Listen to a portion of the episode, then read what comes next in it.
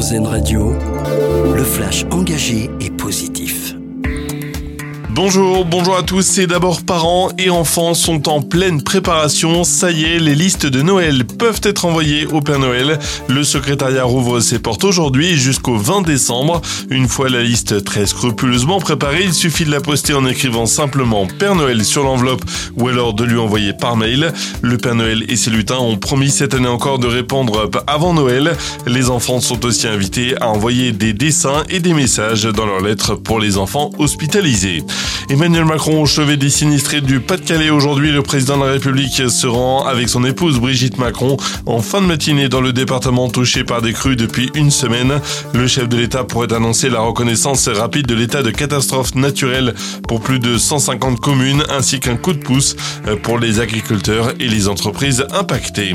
Le tout nouveau classement des villes vertes en France, c'est l'ouest du pays qui se distingue avec Angers une nouvelle fois en tête de ce classement. Rennes est deuxième et puis c'est Metz qui est troisième. Le classement est établi par l'Observatoire des villes vertes tous les trois ans en fonction des politiques de végétalisation urbaine.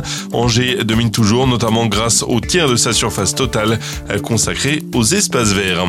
Il est temps de prendre vos billets de train pour les fêtes de fin d'année. Depuis hier, la compagnie low cost de la SNCF Wigo propose 200 000 billets à 19 euros pour des trajets du 15 novembre au 20 décembre. Une vente qui se terminera dimanche.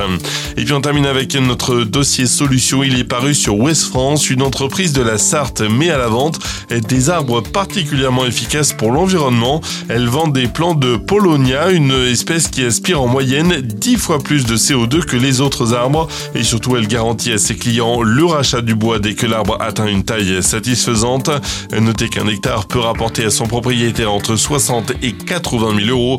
Dossier complet à retrouver sur reporterdespoir.com. Voilà pour l'actu aujourd'hui. Très belle journée à vous à l'écoute d'Azen Radio.